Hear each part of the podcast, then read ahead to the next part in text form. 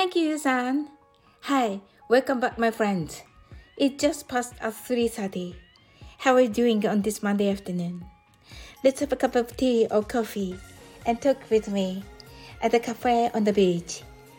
This program is brought to you by サオリン英会話。こんにちは。時刻は3時30分を回りました。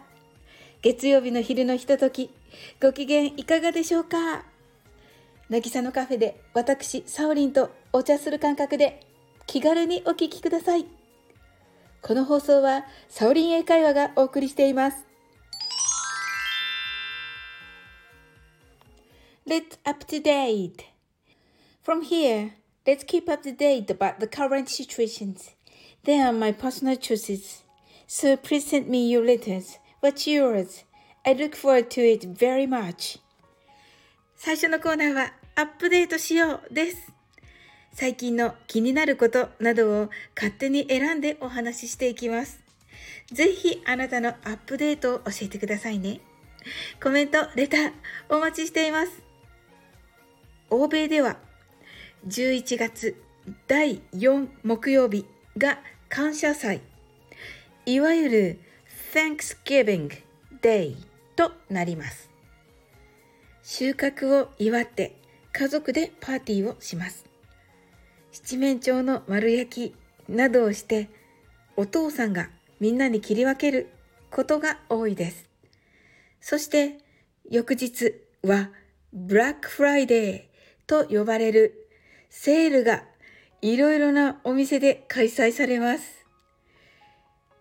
さて、日本はというと、なんと、飛鳥時代よりも前から、新滑祭という、やはり収穫のお祈りをしていました。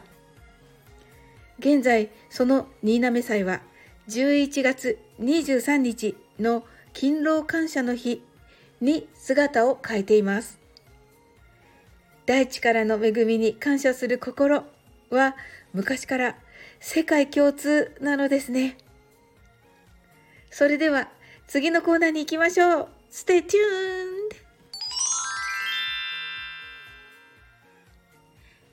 Saurin's Week Second is how have I been this week? Normally, I picked up something nice from my lovely note. This notebook has many ideas from the live streaming at every night.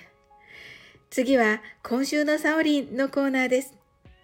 こちらは毎晩やっている英語でマインドフルネスライブでの皆さんとのやりとりからの素敵な気づきを書き記したラブリーノートからのピックアップをお伝えします。ラブリーノートには毎晩やっている英語でマインドフルネスライブでの皆さんとの会話の中で生まれた気づきを書いています。ライブは毎晩行われていますし、コメントで流れていってしまうのですが、それには本当にもったいない名言がたくさん出てきます。英語でマインドフルネスライブでは、真面目に24から0までをカウントダウンしている私ですが、それ以外の時間は楽しい皆さんに囲まれて愉快にお話しさせていただいています。今週はトッツーの冗談交じりで言ってもらった段階で気づくです。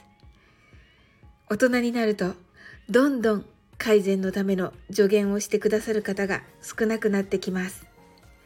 そんな中、私がやるべきことを言ってくださる方がいらっしゃったら、それも冗談交じりで、本当にありがたいですし、その瞬間にちゃんと気づきたいなと思いました。頭ごなしに指摘するのは簡単なことです。でも、それを少し冗談めかして言ってくれている。その場をふんわりとした楽しい時間にしつつ、誰も嫌な気分にならないように発言してくださっている。このような存在の方はとても貴重です。そこで気づけるかどうかというのが人間として成長するかどうかの分岐点となるのではないでしょうか。とても大きな学びをいただきました。自分が言われる立場になっても、そして指摘する立場となっても、心がけたいなと思いました。とつ、ありがとうございました。それでは次に行ってみましょう。Please don't go!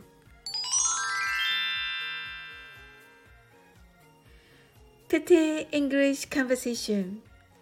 The last is English conversation, which is super easy for you. And also present me a letter. What did you want to say in English? 最後は超簡単英会話です。こちらもレターをお待ちしています。こんな時は何て言えばいいのこの日本語はどんな風に言えばいいのなど、お気軽にレターをくださいませ。今回は、おーちゃんから気づくって英語で何と言うのですかという質問をいただきました。ありがとうございます。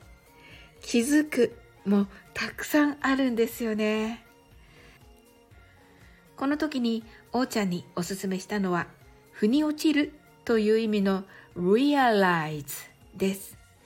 どのように使うかなどはまた質問していただきますとお答えできると思います。またご存知かもしれませんが古代アルキメデスが体積を測る方法を発見した。その時に叫んだ言葉エウレカ。これが元となったエウレカ効果、ユーリカエフェクト。やアハ体験、アハモメントなどもあって一言で気づきと言ってもたくさんあるのだなと思いました。一つ一つを掘り下げていっても面白いかもしれませんね。Thank you very much. Enjoy it! This is extra. はい、ここからがおまけです。あの、このね、えー、エウレカ効果やアハ体験、あの、本当にこう、びっくりした時にね、あの、発見して、もうその瞬間に、あの、言った言葉がそのまま、あの、気づきのような英語となっておりまして、えー、エウレカというのはギリシャ語で、英語ではユリカと発音します。また、アハ体験のこのアハというのは、ああ、そうとか、そっかというような、そうだとか、そうかというような、はい、そういう感じの英語となっております。はい。